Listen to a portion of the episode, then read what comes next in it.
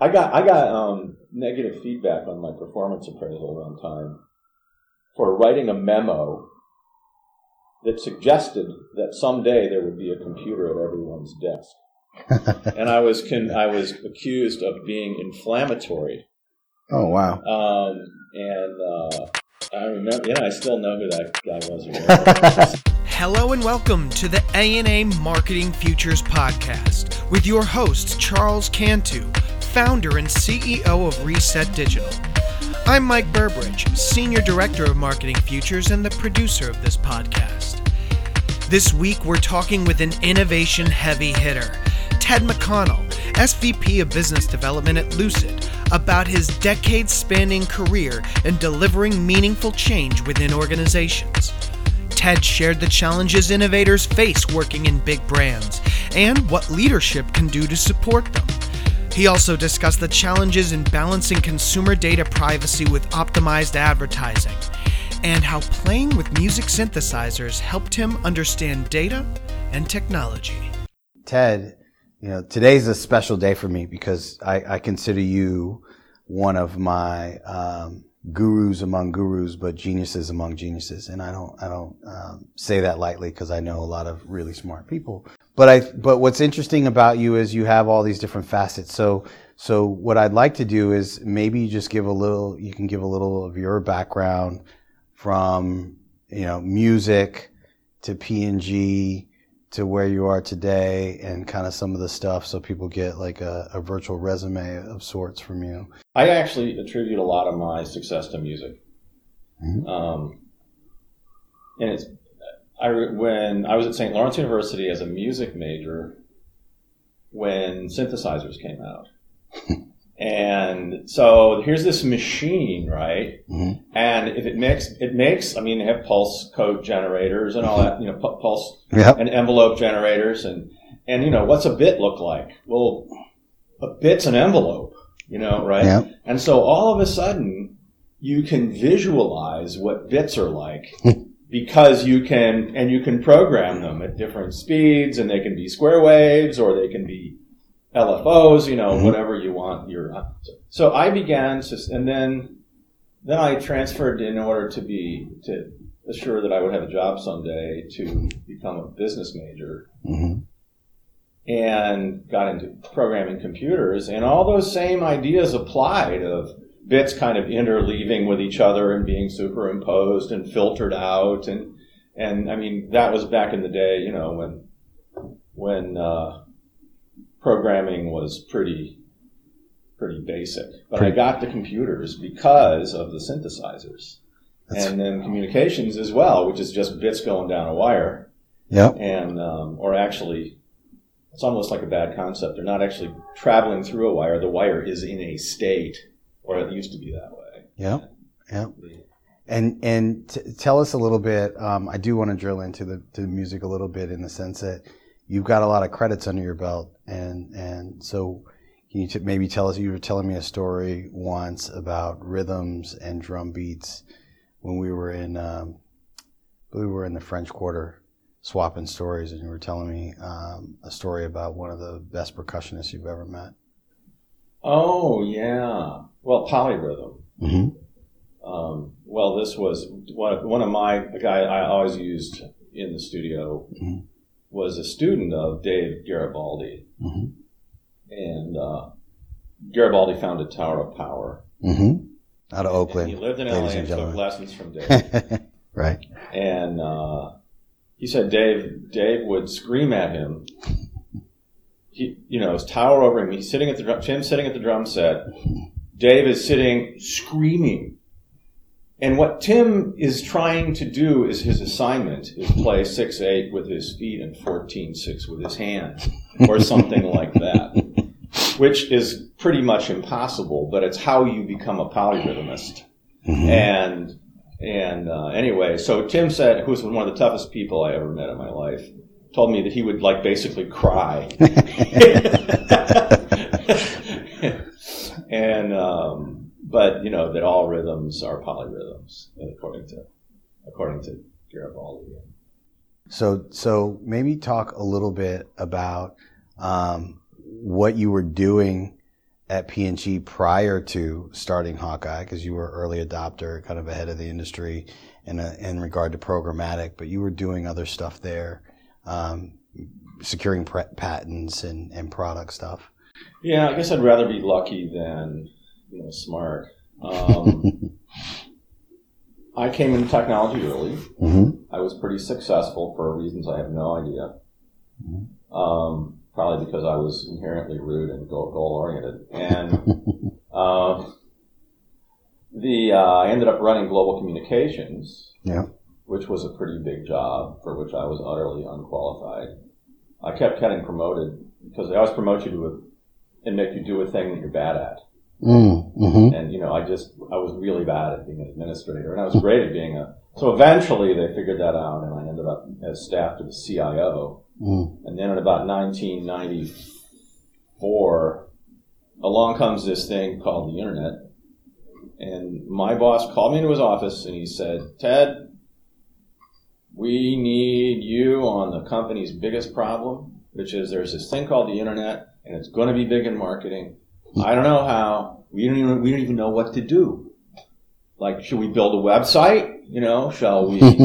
is this what's on those websites? They're, right. Know, and uh, it's going to be different because we're going to be people and individuals, and somehow we got to know. So he, gave, he says, "I'm giving you five million dollars a year. Go stuff. You know, hire your your favorite you know ten people. Come back and you know and tell us the company. And, and, and so, right, what to do. And, and, and, oh, by the way, Domini, Domini, Domini, you're a marketer now. Okay.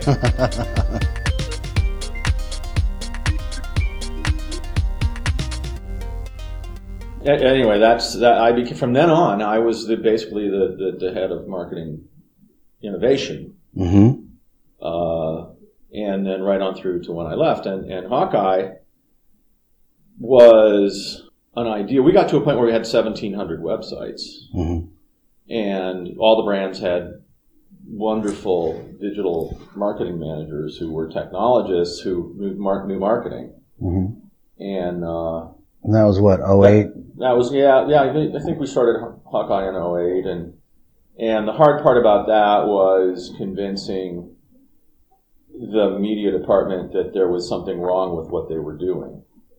Right. In other words, everyone loves, yeah, everyone loves to hear that they're doing something. Well, you know, askew. Every, this is one thing I learned. this is a very important lesson. Every time you propose a change, you're insulting someone. Right. because so true. Because they were supposed to have it right. Right. And now you want to change it. So the only way as a leader you can prevent yourself from being embarrassed by the next new idea you didn't think of is to invite change to begin with. Right. Right. And yeah. then you've ever, you know, the stars start to align. That's it. Um, so anyway, I began because I was the innovator. I also ran technology innovation mm-hmm. and communications innovation, you know, years before that in the 80s. When, and so I had a point of view. I was always the innovator and, and I hated the title. And I hate it's like, oh, you know, Ted's going to innovate. It's like, no, I don't want to be, I want to make the business better. But I ended up with some very clear values about how you approach innovation, changing things. Mm-hmm.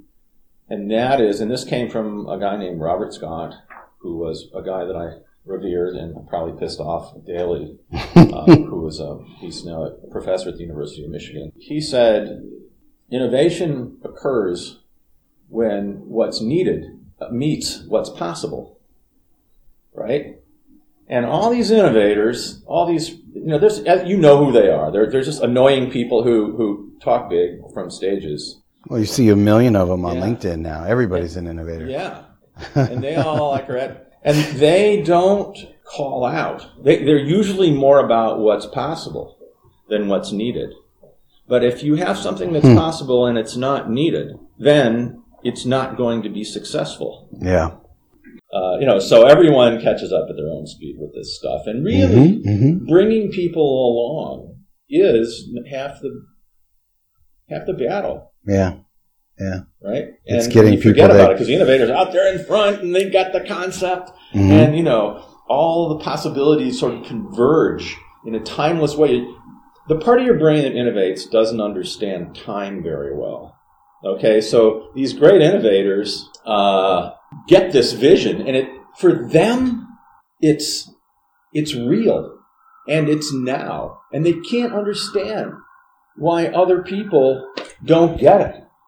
Yeah. And it's it's um and so how do you take people like that who in another world would be considered to they, you know they might be witches or something you know, Yeah. people who Mm-hmm, mm-hmm. who uh, just had some idea that was so completely like whoa that people would literally think the heretics right Mm-hmm. and how do you then embrace the heresy knowing that it might in fact be just stone cold wrong Mm-hmm. and get that person to a place where they can bring people along. And to me, for leadership, that's the thing. Innovators don't get led. They're so used to leading that nobody leads them. But who holds their hand? Who brings them along, right?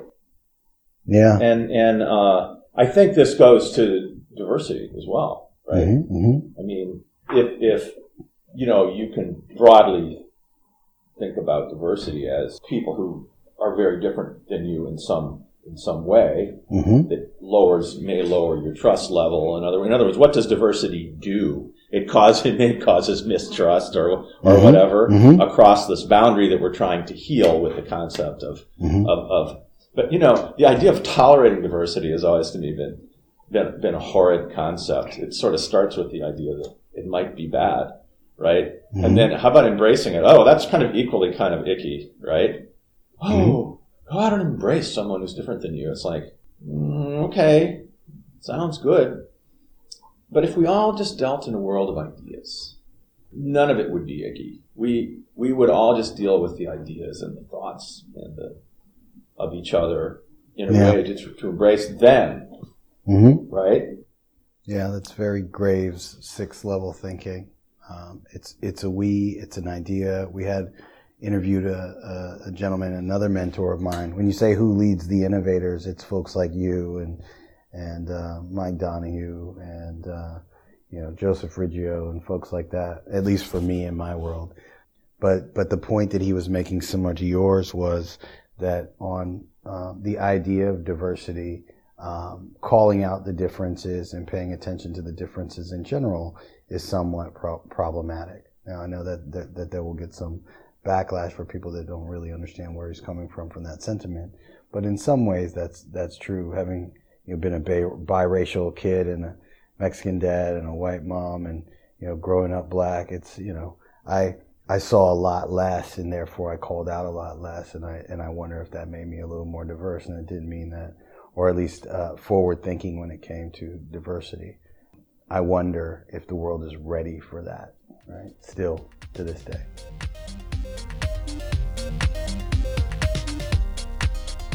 Let's talk a little bit about um, why Hawkeye at the time. You know, what what problems were you solving um, then? Because I think that's going to lead us down a, a, a data route of conversation. Well, we, we always had the, the idea that we should measure things, and, and, and so what we had this idea that if you thought about every impression, you know, everybody thought about media as, as bunches of stuff, and it was Mhm. all treated collectively. Yep. And we thought, you know, what, that's not true. You don't have to measure it that way anymore. And so this idea that we could measure in, in census, we said, well, look, every impression either goes to the right person or it doesn't. And Right. it goes too many times to that person or it doesn't. It or ends up in the right country or it doesn't. Yep. And it's, and we, and so we said, let's measure for every impression across 10 enormous campaigns. Mm-hmm. What percent, what is success? Success looks like, and this is what we said at the time, and we could have added to that Right. uh, but it was in country, at or below frequency, in target. And it had to satisfy all three of those to be productive impression. And we took tens of billions of impressions and Mhm. measured them using uh, ComScore, who had to develop the technology to do it. And Gian Fulgoni was like rooting for us Mm-hmm. and uh, came back that um, 92 percent of the media was basically wasted. Was did not satisfy those criteria. Mm-hmm. Now, the, the thing about in Target for packaged goods is that that's kind of a squishy concept. Because even if you miss, you know, the perfect, like the Pantene girl, you know, that persona, Yep. you're hitting, likely you're hitting somebody who's got hair. So the cost of a, of an impression in CPG that's off target is not, it's not completely, Completely wasted. wasted, yeah. But if you, but if, but if you're selling impressions to a, a country that doesn't even sell the product, well, that's pretty much wasted. And how about impressions five through 200 going to the same user? You know, those are probably wasted too. So, so in other words, there was there was just an enormous amount of waste, and most of it was frankly frequency waste, and Mhm. and uh, but there was a lot of just out of geo and you know blah blah blah. And we said, well, how can we fix that? Well, we fix it by every time we serve an impressions, taking a cookie, saying, is it that, you know, right? And so we said, and by the way, we have our own data, don't we? We have 1,700 websites. Those people are probably a good audience. They turn out that they're okay, right? I mean, Mhm. and for most CPG websites, and I'm not saying this is P&G, I'm not giving away the store or anything. But, you know, most people go to, a lot of people go to CPG websites to find coupons. Mhm. Um, and, and people who want coupons are not the people you really want. I mean, they obviously already know about the brand. They like it. Right. They want more of they it. They just want it to cheaper. buy it cheaper. and so you're not going to persuade them, right? Right. But still, it's the right kind of folks and they're pretty quality and they buy your brand. So why not, right? It's, it's, it's pretty good, pretty good CPG audience. Mhm. Is, and, and I think everybody does this now. They use first party data, right? Right. Anyway, so we said, so let's get as much data, amass as much data as we can, Mhm.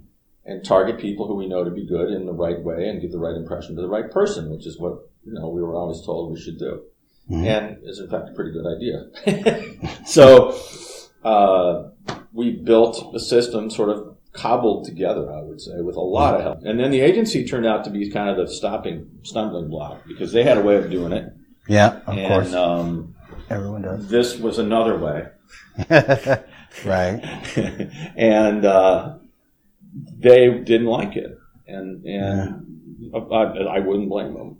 Yeah. But eventually, they all caught up, and you know they got trade desks and all that junk now. So it took them a while, but we got there first, and in the process, probably saved billions of dollars, I'm sure. Yeah. But I left after a while because there was not there was not that much new going on, hmm and um, you know I just decided to find something more. Uh, enlightening. I, what would I call it? Stimulating.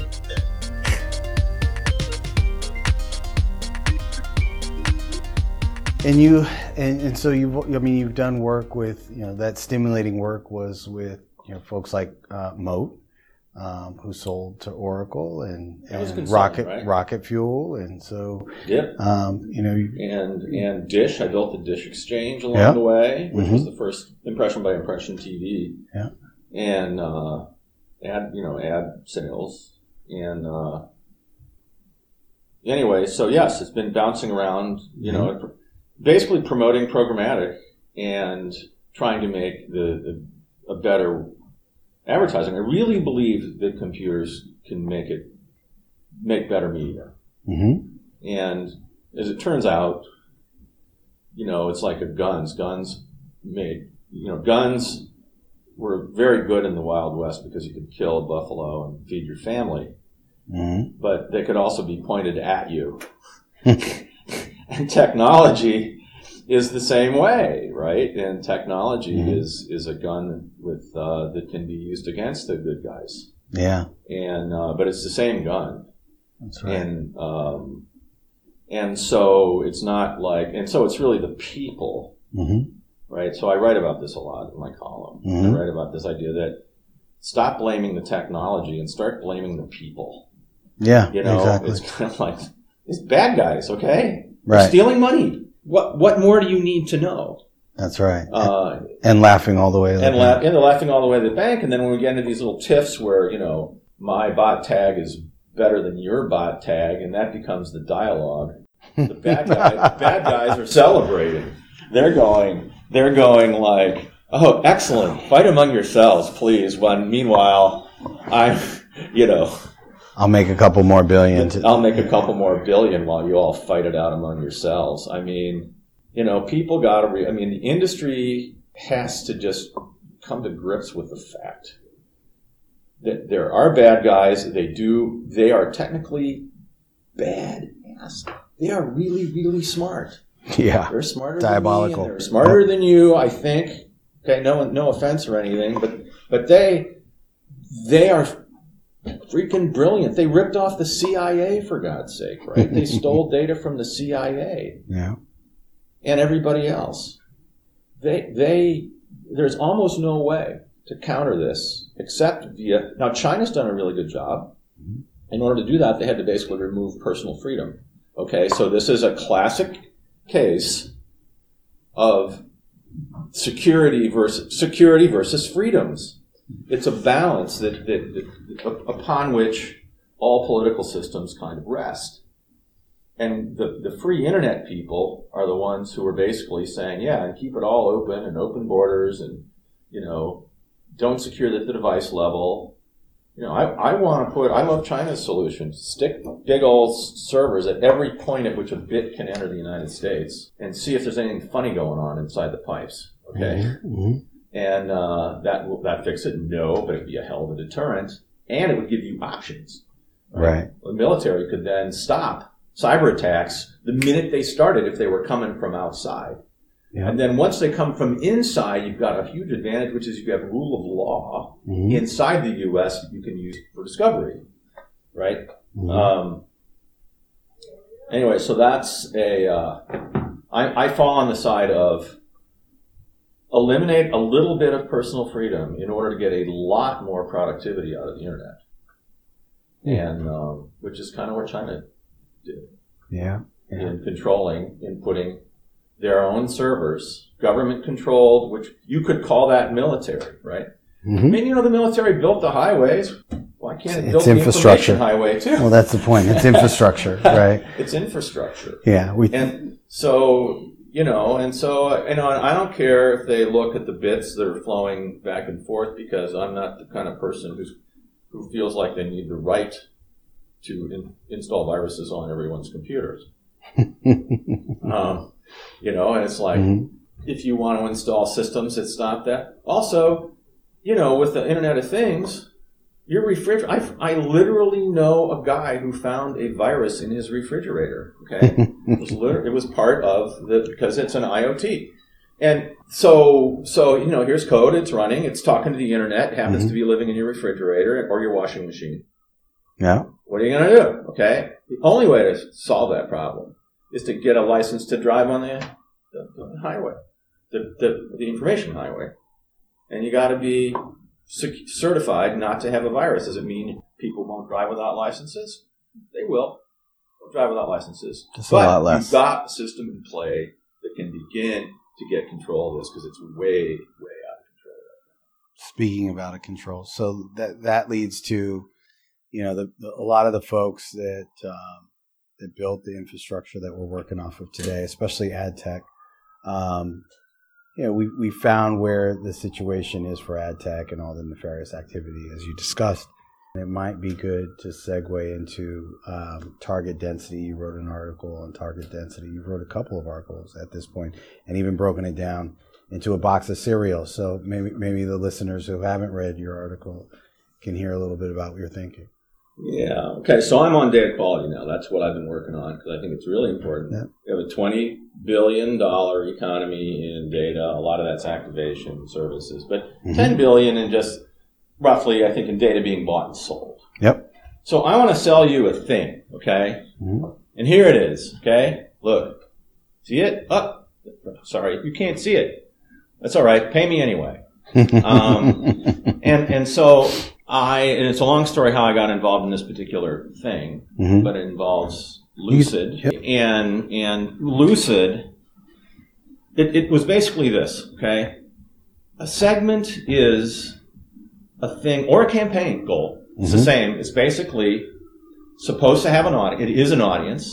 Spanish speakers, females, auto intenders, flat screen TV buyers. There's there's two three hundred thousand segments for sale in marketplaces around the uh, you know around right. Yeah.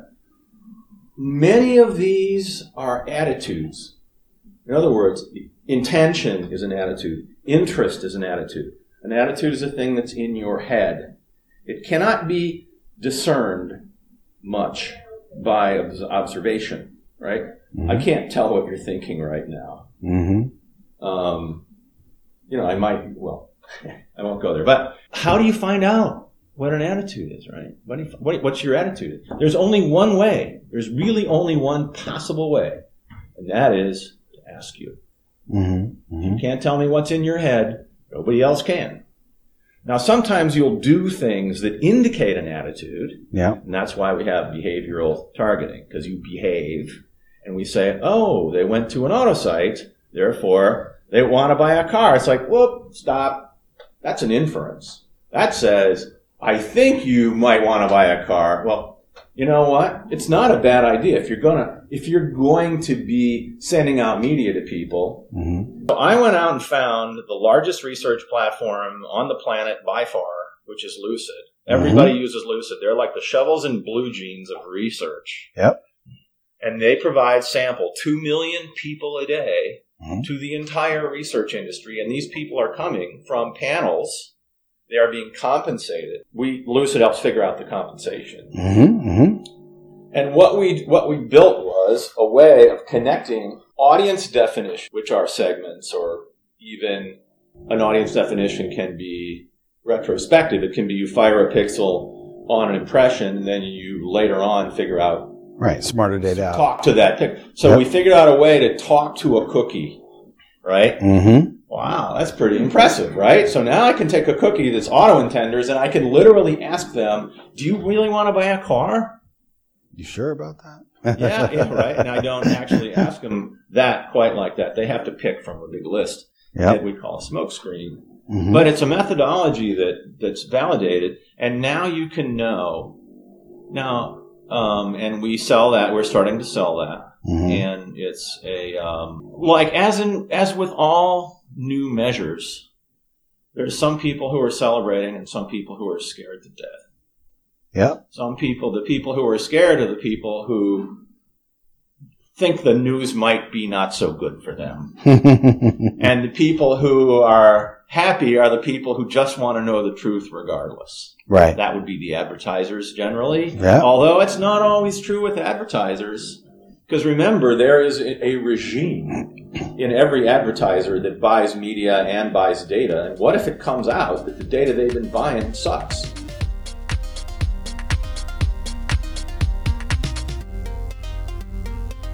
So, uh, in any case, we're doing that. We're measuring it. I think the best measurement folks around, the ARF, uh, Oracle's uh, top data science team, they're all saying, "Yep, this is this is good. This is this is happening."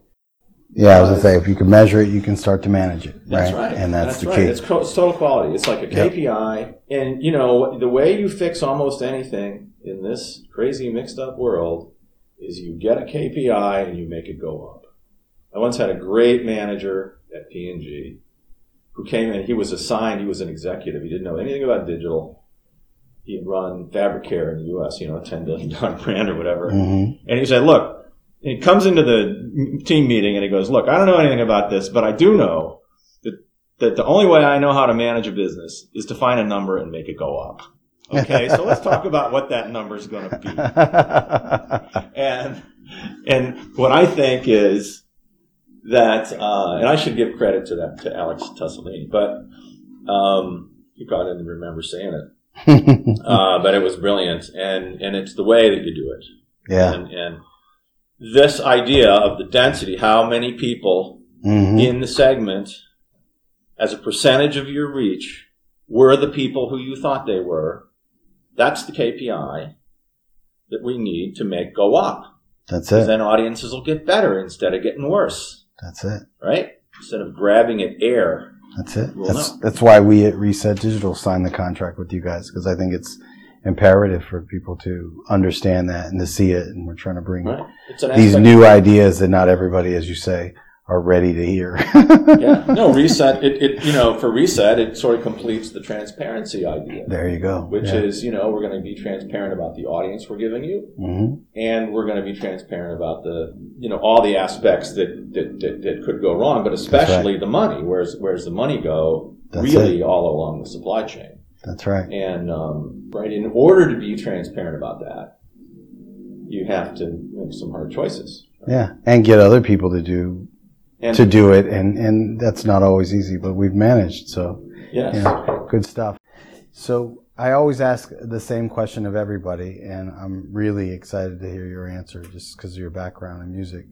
Um, favorite album of all time, and why?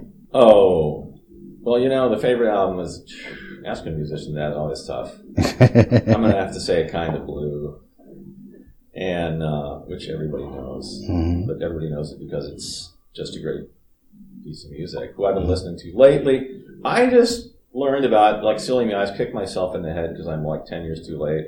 But Esperanza Spalding is an incredible freaking musician Mhm. and you know inspiring to listen to for me. So you get to hum in jazz. I Yeah. love jazz, and I love jazz just because of the humanity. Mhm. Um, you know, because of the freedoms. It's freedom to fail too, right? Yeah. Jazz has to be innovators' music. I guess That's right.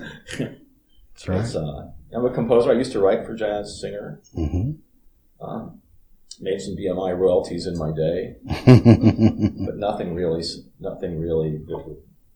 Not enough to buy a car. well, speaking, speak, well, you you've done other things to buy cars. Um, speaking of, of of royalties, maybe now is a good time to tell a little bit about things that you're doing. How can people get a hold of you at, at Lucid? And I'm on LinkedIn, so There you go. I'm, I'm a very easy person to find. Ted, Ted McConnell on LinkedIn, recent article and Media Post, and we'll post something on the ANA website so they can get in touch with you there. Yeah, As well. That's great. That's So. great. Sounds good. Thank you, Charles. Thanks for taking the time, Ted. And, uh, Particular particular pleasure and honor. We hope you enjoyed this episode of the ANA Marketing Futures podcast. Got an idea for an upcoming topic or guest? Shoot us a note at marketingfutures at ana.net. Make sure to subscribe to us wherever you listen to podcasts and leave us a review. We'd love to hear from you. And as always, if you want more innovation goodness, head on over to marketingfutures.ana.net.